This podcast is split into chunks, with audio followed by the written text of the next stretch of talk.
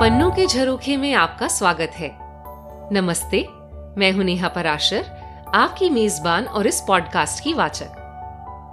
पन्नों के झरोखे में मैं लाती हूँ आपके लिए देश विदेश के महान लेखकों की कल्पना और कलम से निकली कुछ खूबसूरत, रोचक, रोमांचक, कभी मन को छूने वाली तो कभी सिहरन पैदा करने वाली अमर कहानियाँ। और साथ ही, हल्की सी झलक लेखक के बारे में भी और उनके देश प्रदेश के बारे में, जहाँ का नज़ारा उनकी कहानी दिखाती है।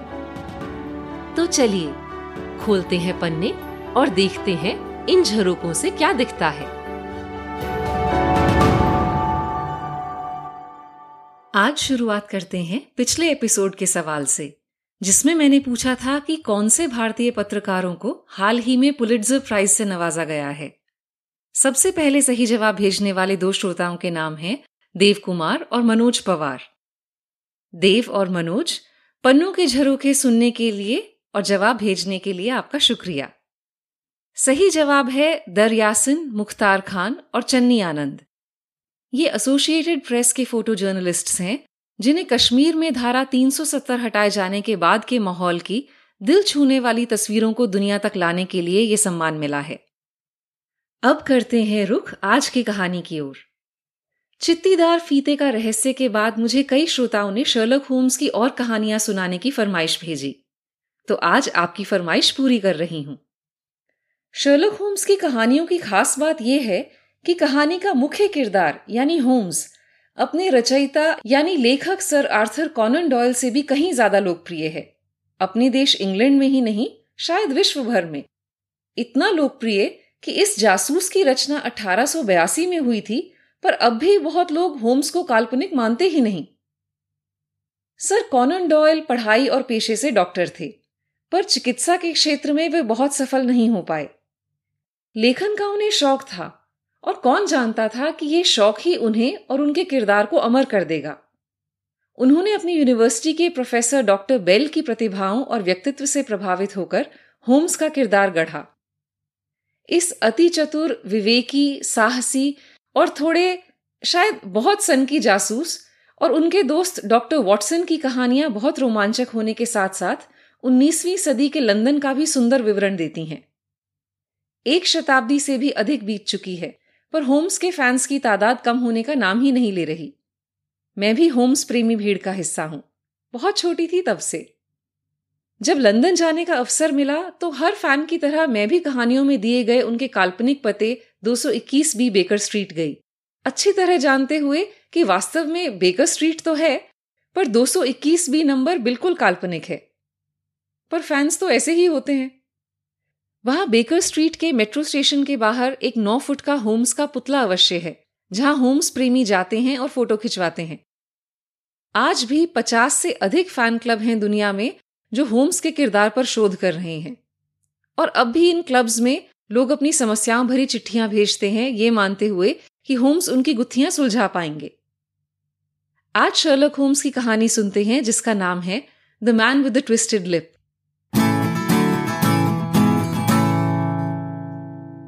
मुड़े हुए होठ वाला आदमी। साल अठारह की जून की रात थी कि दरवाजे की घंटी बजी। लगभग उस समय जब कोई पहली जम्हाई लेकर घड़ी की ओर देखता है। मैं कुर्सी पर सीधा बैठ गया और मेरी पत्नी ने सुई धागा अपनी गोद में नीचे रख लिया और एक निराशा का सा भाव चेहरे पर लाते हुए कहा, कोई मरीज़ होगा, तुम्हें बाहर जाना पड़ेगा। मैंने भी आह भरी, क्योंकि मैं अभी अभी थका मांदा घर पहुँचा था। हमारे कमरे का दरवाज़ा ज़ोर से खुला और गहरे रंग के कपड़े पहने और काले घूंघट से चेहरा ढके एक महिला ने कमरे में प्रवेश किया। इतनी देर से आने के लिए माफ़ी चाहती हूँ, उसने कहा। फिर अचानक अपना आपा खोकर वह दौड़कर आगे बढ़ी और मेरी पत्नी को पकड़कर उसके कंधे पर रोने लगी। ओ मैं कितनी मुसीबत में हूँ, मुझे मदद चाहिए। अरे, ये तो केट विटनी है। मेरी पत्नी ने उसका घूंघट हटाकर उसका चेहरा देखते हुए कहा, तुमने तो मुझे डरा ही दिया था, केट। मैंने तुम्हें पहचाना ही नहीं। अच्छा किया जो तुम आ गई। यहाँ आराम से बैठो। ये लो, कुछ वाइन और पानी लो। और हमें बताओ क्या बात है? क्या तुम चाहती हो मैं जेम्स को यहाँ से भेज दूँ? नहीं नहीं, मुझे डॉक्टर की सलाह भी चाहिए और मदद भी। ईसा के बारे में। वह दो दिन से घर नहीं आया। मुझे उसकी बहुत बहुत चिंता हो रही है।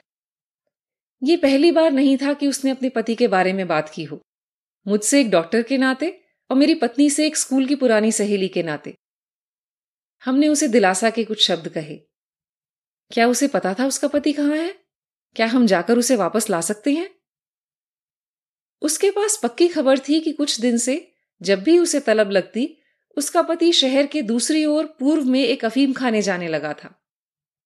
उसका नशा एक दिन तक ही रहता था और वह शाम को घर लौटाता था। पर इस बार 48 घंटे हो गए थे और वह बेशक घाट के पास सबसे घटिया लोगों के बीच या इस जहर के कश ले रहा होगा या धुत पड़ा होगा।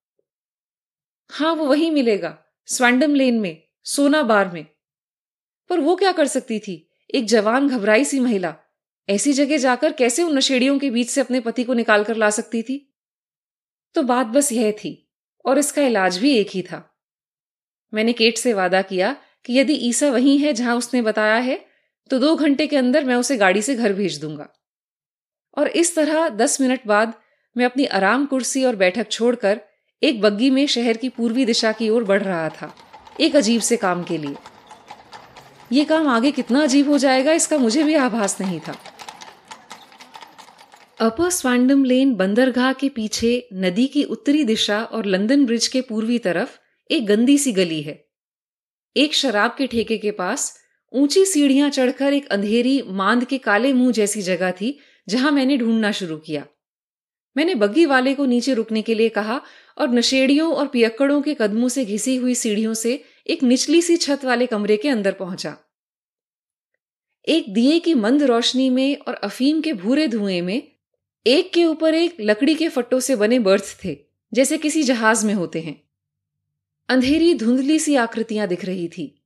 टेढ़े मेढ़े मुड़े हुए गिरे पड़े शरीर।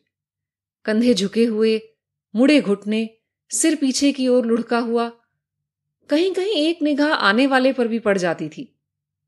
उनमें से अधिकतर चुप लेटे थे। कुछ खुद से ही बड़बड़ा रहे थे। और कहीं कोई ज़ोर ज़ोर से कुछ बोलता और फिर चुप हो जाता। एक कोने में एक कोयले की अंगीठी के पास एक पतला सा बूढ़ा आदमी अपनी कोहनियों को घुटनों पर टिकाए अंगारों को घूर रहा था। मैंने जब प्रवेश किया तो एक मुलाजिम मेरी तरफ़ चिलम लेकर आया और एक बर्थ की तरफ़ इशारा किया। शुक्रिया, मैं यहाँ रुकने नहीं आया। मेरे एक मित्र यहाँ हैं, मिस्टर ईसा विटनी। मैं उनसे बात करना चाहता हूँ। मेरी दाई तरफ़ कोई हिला और धुएँ में से घूरते हुए मुझे विटनी नज़र आया। थका अस्त व्यस्त मेरी ओर देखता हुआ। हे भगवान, वॉटसन! वह काफ़ी दयनीय हालत में था। वॉटसन, क्या समय हुआ होगा? ग्यारह बजे हैं। किस दिन के? नौ जून, शुक्रवार। हे भगवान, मुझे लगा आज बुधवार है। आज बुधवार ही है। क्यों मुझे डरा रहे हो? वह चेहरे को हाथों में छुपाकर सुबकने लगा। आज शुक्रवार ही है। तुम्हारी पत्नी दो दिन से तुम्हारा इंतज़ार कर रही है। तुम्हें शर्म आनी चाहिए। मैं बहुत शर्मिंदा हूँ, पर मुझे कुछ समझ नहीं आ रहा, वॉटसन। मैं तो बस यहाँ कुछ घंटों से हूँ। बस तीन चिलम पी थी या चार, कुछ याद नहीं। पर मैं चलता हूँ तुम्हारे साथ। बेचारी केट, मैं उसे डराना नहीं चाहता। मुझे हाथ देना जरा। क्या तुम्हारे पास गाड़ी है? हाँ, नीचे है। तो मैं वही ले लूँगा। पर पहले यहाँ से पता लगाओ मुझे कितने पैसे देने हैं। मैं खुद कुछ नहीं कर पा रहा। मैं फट्टों की दो लाइनों के बीच से बदबूदार धुएँ से बचने के लिए सांस रोके हुए मैनेजर को ढूँढने के लिए निकला। अंगीठी के पास बैठे लंबे आदमी के सामने से गुजरा ही था कि मेरी कमीज को किसी ने हल्के से खींचा और फुसफुसाकर कहा, आगे चलते जाओ और फिर मुड़कर मेरी तरफ़ देखना। मुझे ये शब्द बिल्कुल साफ़ सुनाई दिए। मैंने नीचे देखा। उस बूढ़े आदमी के सिवा और कोई ये कह ही नहीं सकता था। पर वो तो बिल्कुल ही अपनी दुनिया में गुम था। पतला सा, झुर्रियों वाला, मुरझाया सा, बुढ़ापे से बिल्कुल झुका हुआ। घुटनों के बीच चिलम लटकती हुई। बिल्कुल धुत। मैंने दो कदम आगे लिए और पीछे मुड़कर देखा। मैं हैरानी से चीख ही पड़ता, पर ऐसा करने से खुद को रोकने के लिए मुझे बेहद संयम रखना पड़ा। वह बूढ़ा मुड़ गया था, इस तरह कि मेरे अलावा और कोई उसे देख ना सके। उसका शरीर भर गया था, चेहरे की झुर्रियाँ गायब थी, मुरझाई आँखों में चमक थी। अंगीठी के किनारे और कोई नहीं, मेरा दोस्त शर्लक होम्स था। मेरी हैरानी पर मुस्कुराता हुआ। उसने एक ही पल में अपना मुँह फिर से फेर लिया। वहाँ फिर से मुरझाया, नशे में धुत, बुढ़ा था। होम्स, मैं फुसफुसाया। भगवान के लिए तुम यहाँ क्या कर रहे हो? और धीरे बोलो, मैं कान का बहुत तेज हूँ। अगर तुम अपने नशेड़ी दोस्त को घर भेज सको तो मैं तुमसे कुछ बात करना चाहूँगा। नीचे बग्गी इंतज़ार कर रही है। तो इसे अकेला भेज दो। ये इस हालत में नहीं है कि और कोई गड़बड़ कर सके। और गाड़ी वाले के हाथ एक चिट्ठी अपनी पत्नी को भी भेज देना कि तुम मेरे साथ हो। मेरा नीचे इंतज़ार करो, मैं पाँच मिनट में आता हूँ। शर्लक होम्स को ना करना नामुमकिन था। उसका आग्रह भी इतने अधिकार से होता था, मानो आदेश हो। कुछ ही मिनटों में मैंने पत्नी को चिट्ठी लिख डाली, विटनी का बिल अदा किया और उसे बग्गी में बिठाकर घर की ओर रवाना कर दिया। थोड़ी ही देर में एक जीर्ण, दुर्बल सा आकार अफीम खाने से निकला। दो गलियों तक वह झुका हुआ आदमी घिसट कर लंगड़ाते हुए कदमों से चलता रहा। फिर पीछे देखा, कमर को सीधा किया और ठहाका लगाकर हंस पड़ा। तुम्हें लगा होगा, वॉटसन, कि मैंने एक और लत पाल ली है। उन सब बुरी आदतों के साथ, जिन पर तुम मुझे कई बार अपनी डॉक्टरी सलाह दे चुके हो। मुझे तुम्हें यहाँ देखकर हैरानी तो हुई, मैंने कहा। पर उतनी नहीं जितनी मुझे तुम्हें देखकर हुई। मैं यहाँ एक दोस्त को ढूंढते हुए आया था, और मैं एक दुश्मन को। दुश्मन। हाँ, मेरा दुश्मन, या कहें मेरा शिकार। मैं एक बहुत विचित्र मामले की तहकीकात कर रहा हूँ, वॉटसन, और इन नशेड़ियों के बड़बड़ाने में कोई सुराग ढूंढ रहा था। अगर मैं यहाँ पहचान लिया जाता तो मेरी ज़िंदगी की कीमत घंटे भर की अफीम की कीमत से ज़्यादा ना होती। लश्कर जो ये अड्डा चलाता है, मुझसे बदला लेने की कसम खा चुका है। उस अड्डे के पीछे एक चोर दरवाज़ा है, और अंधेरी रातों में वहाँ से क्या क्या गुजरा है उसके बारे में मेरे पास बहुत कहानियाँ हैं। क्या मतलब है तुम्हारा? लाशें? हाँ, लाशें। अगर उस अड्डे में हुए हर खून के लिए हमें हज़ार पाउंड मिलते तो हम बहुत रईस होते। नदी के किनारे इससे खतरनाक खूनी जगह और कोई नहीं। और मुझे डर है, नेविल सेंट क्लेयर यहाँ आया तो पर शायद कभी निकला नहीं। हमारी बग्गी यहीं कहीं होगी। उसने दांतों के बीच दो उंगलियाँ दबाकर एक तीखी सी सीटी बजाई। कुछ दूर से ऐसी ही सीटी का जवाब आया और फिर घोड़ा गाड़ी की आवाज़। गाड़ी अंधेरे को चीरती जा रही थी। तुम मेरे साथ चलोगे ना, वॉटसन? अगर मेरी ज़रूरत हो तो? ओह, एक भरोसेमंद दोस्त की हमेशा ज़रूरत होती है और एक वृत्तांत लिखने वाले की उससे भी ज़्यादा। सेडर्स में मेरे कमरे में डबल बेड है। सेडर्स? हाँ सेंट क्लेयर का घर। जब तक तहकीकात जारी है, मैं वहीं रह रहा हूँ। ये कहाँ है? ली के पास, केंट में, यहाँ से सात मील दूर। पर मुझे तो इस मामले के बारे में कुछ भी नहीं पता। अभी सब पता लग जाएगा। यहाँ ऊपर आ जाओ। जॉन, यहाँ से आगे तुम्हारी ज़रूरत नहीं। ये पैसे लो। कल मेरा इंतज़ार करना, ग्यारह बजे। अलविदा। होम्स ने चाबुक चलाई और हम खाली सुनसान सड़कों पर बढ़ निकले। सड़क धीरे धीरे चौड़ी होती गई। फिर नदी के ऊपर एक पुल और आगे फिर इमारतों का जंगल। सन्नाटे को भेदती कभी कभी किसी पुलिस वाले की पदचाप, या रात को मस्ती करके वापस आ रहे कुछ लोगों का शोरगुल। होम्स बिना कुछ कहे गाड़ी चलाता रहा, किसी गहरी सोच में। मैं उसकी बगल में उत्सुक बैठा था, जानने के लिए कि इस बार क्या नई गुत्थी है, जो होम्स की विलक्षण प्रतिभा का यूँ इम्तिहान ले रही है। पर उसका ध्यान भंग करने से डर रहा था। हमने कई मील पार कर लिए होंगे, और शहर के बाहर बनी कोठियाँ दिखने लगी थी। उसने कंधे उचकाए और अपना पाइप जलाया। तुम में चुप रहने का बहुत खास गुण है, वॉटसन, जिसकी वजह से तुम बेशकीमती साथी हो। मुझे बहुत राहत है कि मैं किसी से तो बात कर पा रहा हूँ, क्योंकि मेरे खुद के विचार बहुत खुशनुमा नहीं है। मैं बस सोच रहा हूँ कि उस छोटी सी औरत से क्या कहूँगा, जो अब मुझे दरवाजे पर मिलेगी। होम्स, तुम भूल रहे हो कि मुझे इस मामले के बारे में अभी तक कुछ नहीं पता। मेरे पास तुम्हें बस तथ्य बताने का समय है। ये बहुत ही सहज मामला लगता है। फिर भी मेरे पास आगे बढ़ने के लिए कोई सुराग नहीं है। मैं तुम्हें सब कुछ साफ़ साफ़ बताता हूँ। शायद तुम कुछ रोशनी देख पाओ जहाँ मेरे लिए सब अंधेरा है। कुछ साल पहले मई अठारह सौ चौरासी में यहाँ ली में नेविल सेंट क्लेयर नामक एक भद्र महाशय आते हैं जिनके पास काफ़ी पैसा है। उन्होंने एक बड़ा बंगला खरीदा और अच्छे ऐशो आराम से रहने लगे। धीरे धीरे यहाँ उनका मित्र वर्ग बढ़ा। और अठारह में उन्होंने शादी कर ली और अब उनके दो बच्चे हैं। उनका कोई खास पेशा नहीं था, पर कई कंपनियों में उनका व्यवसाय था और वो हर सुबह शहर जाते थे और पाँच चौदह की कैनन स्ट्रीट से हर शाम वापस आते थे। मिस्टर सेंट क्लेयर अब सैंतीस साल के हैं, आदतों के मामले में संयमी, अच्छे पति, स्नेही पिता और अपने जानकारों में काफ़ी लोकप्रिय। और मैं ये भी बता दूँ कि उन पर सिर्फ़ 88 पाउंड का कर्ज है, जबकि उनके बैंक में 220 पाउंड है। यानी उन्हें कोई माली तकलीफ़ या चिंता भी नहीं है। पिछले सोमवार मिस्टर नेविल सेंट क्लेयर शहर के लिए रोज से थोड़ा जल्दी निकले, ये कहकर कि उन्हें दो ज़रूरी काम है और लौटते हुए वो अपने बेटे के लिए ईंटों का खिलौना लेते आएँगे। संयोगवश उसी दिन उनकी पत्नी को एक तार मिला कि काफ़ी कीमती पार्सल उनके लिए एबरडीन शिपिंग कंपनी के दफ्तर में आया है। वो इस पार्सल के इंतज़ार में भी थी। यह दफ्तर फ्रेजनो स्ट्रीट पर है, जो कि अपर स्वांडम लेन तक जाती है, जहाँ आज हम थे। मिसेस सेंट क्लेयर दोपहर के खाने के बाद शहर के लिए निकल पड़ी। कुछ खरीदारी की, शिपिंग कंपनी के दफ्तर से अपना पार्सल उठाया, और ठीक चार पैंतीस को वो स्वांडम लेन से होते हुए स्टेशन जा रही थी।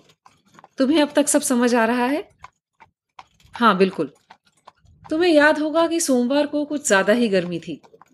मिसेस सेंट क्लेयर धीरे धीरे चल रही थी इधर उधर देखते हुए किसी घोड़ा बगी की खोज में। वो स्वांडम लेन में चल रही थी कि उन्हें अचानक एक हैरानी भरी चीख की आवाज़ सुनाई दी। अपने पति को ऊपर की खिड़की से बाहर झांकता देख वो सकते में आ गई। वो खिड़की के नीचे उसे देख रहा था, मानो बुला रहा हो। खिड़की खुली थी। मिसेस सेंट क्लेयर ने अपने पति का चेहरा साफ़ साफ़ देखा। और उनके अनुसार वह बहुत उत्तेजित लग रहा था। उन्होंने अपने हाथ ज़ोर ज़ोर से अपनी पत्नी की ओर हिलाए और फिर वो खिड़की से गायब हो गए। मानो किसी ने उन्हें खिड़की से पीछे खींच लिया हो। एक बात जो उनकी तेज, जनाना नज़र ने एक ही झलक में पकड़ ली कि उनके पति ने कोई कॉलर या टाई नहीं पहनी थी। बस वही गहरे रंग का कोट पहना हुआ था जो वो सुबह पहनकर निकले थे। इस यकीन से कि कुछ गड़बड़ ज़रूर है, वे दौड़कर उस घर में घुसी। वह वही अफीम खाना था जहाँ आज तुम मुझे मिले। उन्होंने सीढ़ियों से पहली मंजिल जाने की कोशिश की तो नीचे ही लसकर वो बदमाश जिसके बारे में मैंने तुम्हें बताया था, वो मिल गया और उसने अपने एक और आदमी की मदद से उन्हें वापस सड़क पर धकेल दिया। बहुत घबराहट और किसी अनिष्ट के डर से मिसेस सेंट क्लेयर गली में नीचे भागी और अच्छी किस्मत से फ्रेजनो स्ट्रीट में ही उन्हें कई कांस्टेबल्स मिल गए और एक इंस्पेक्टर जो उसी समय अपनी ड्यूटी के लिए जा रहे थे। इंस्पेक्टर और दो कांस्टेबल उनके साथ वापस आए और लश्कर के रोकने के बावजूद उस कमरे तक पहुँच गए, जहाँ मिस्टर सेंट क्लेयर को देखा गया था। वहाँ उनका नामो निशान नहीं था। पूरी मंजिल खाली थी, सिवाय एक लंगड़े विभत से चेहरे वाले एक अभागे के जो वहीं रहता है।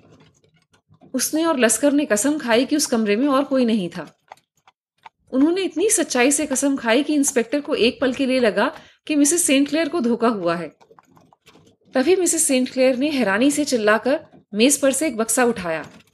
उसे खोलते ही उसमें बच्चों के खेलने की ईंटें मिली। वही जो मिस्टर सेंट क्लेयर ने अपने बेटे के लिए लाने का वादा किया था। इस बात से और उस लंगड़े के चेहरे पर घबराहट देखकर इंस्पेक्टर समझ गया कि मामला संजीदा है। हर कमरे को ध्यान से जांचा गया। आगे का कमरा एक साधारण बैठक की तरह था, पीछे का सोने का कमरा घाट की ओर है। घाट और कमरे की खिड़की के नीचे एक संकरी सी जगह है, जो वैसे तो सूखी रहती है, पर ज्वार के पानी बढ़ने से कम से कम साढ़े चार फुट तक पानी वहाँ भर जाता है।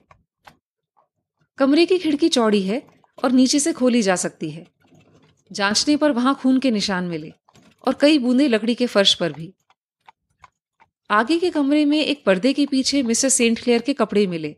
बूट, मोजे, हैट, घड़ी सब, बस कोट के सिवा। कपड़ों पर हाथापाई या हिंसा के कोई निशान नहीं थे। खिड़की के अलावा कमरे से बाहर जाने का कोई रास्ता नहीं था तो वो वहीं से निकले होंगे।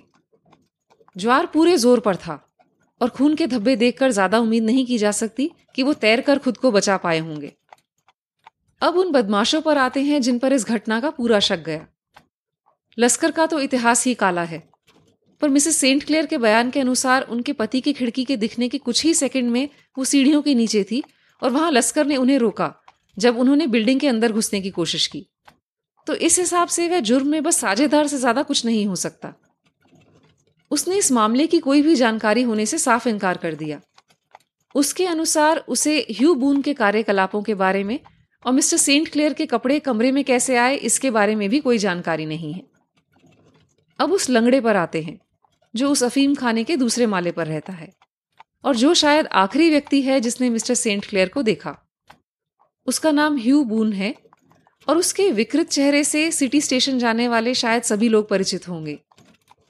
वह पेशे से भिकारी है, पर पुलिस से बचने के लिए माचिस, मोमबत्तियाँ बेचने का ढोंग करता है। थ्रेड नीडल स्ट्रीट पर बाई तरफ़ दीवार के साथ इसका ठिकाना है, जहाँ ये रोज अपनी माचिसें गोद में लेकर बैठता है और सामने पड़ी टोपी पर आते जाते लोग भीख डालते हुए जाते हैं। मैंने भी कई बार इसे देखा है, पर बातचीत नहीं की। उसकी शक्ल ऐसी है कि किसी की उस पर नज़र ना पड़े, ऐसा हो ही नहीं सकता। लाल रंग के बाल और फीके से चेहरे को बुरी तरह विकृत करता हुआ चोट का निशान, जहाँ चमड़ी के सिकुड़ने से ऊपर का होठ मुड़ गया है और तीखी गहरी आँखें। उसका चेहरा किसी भी आम भिखारी से अलग ही दिखाई देता है और उसकी तेज जबान भी।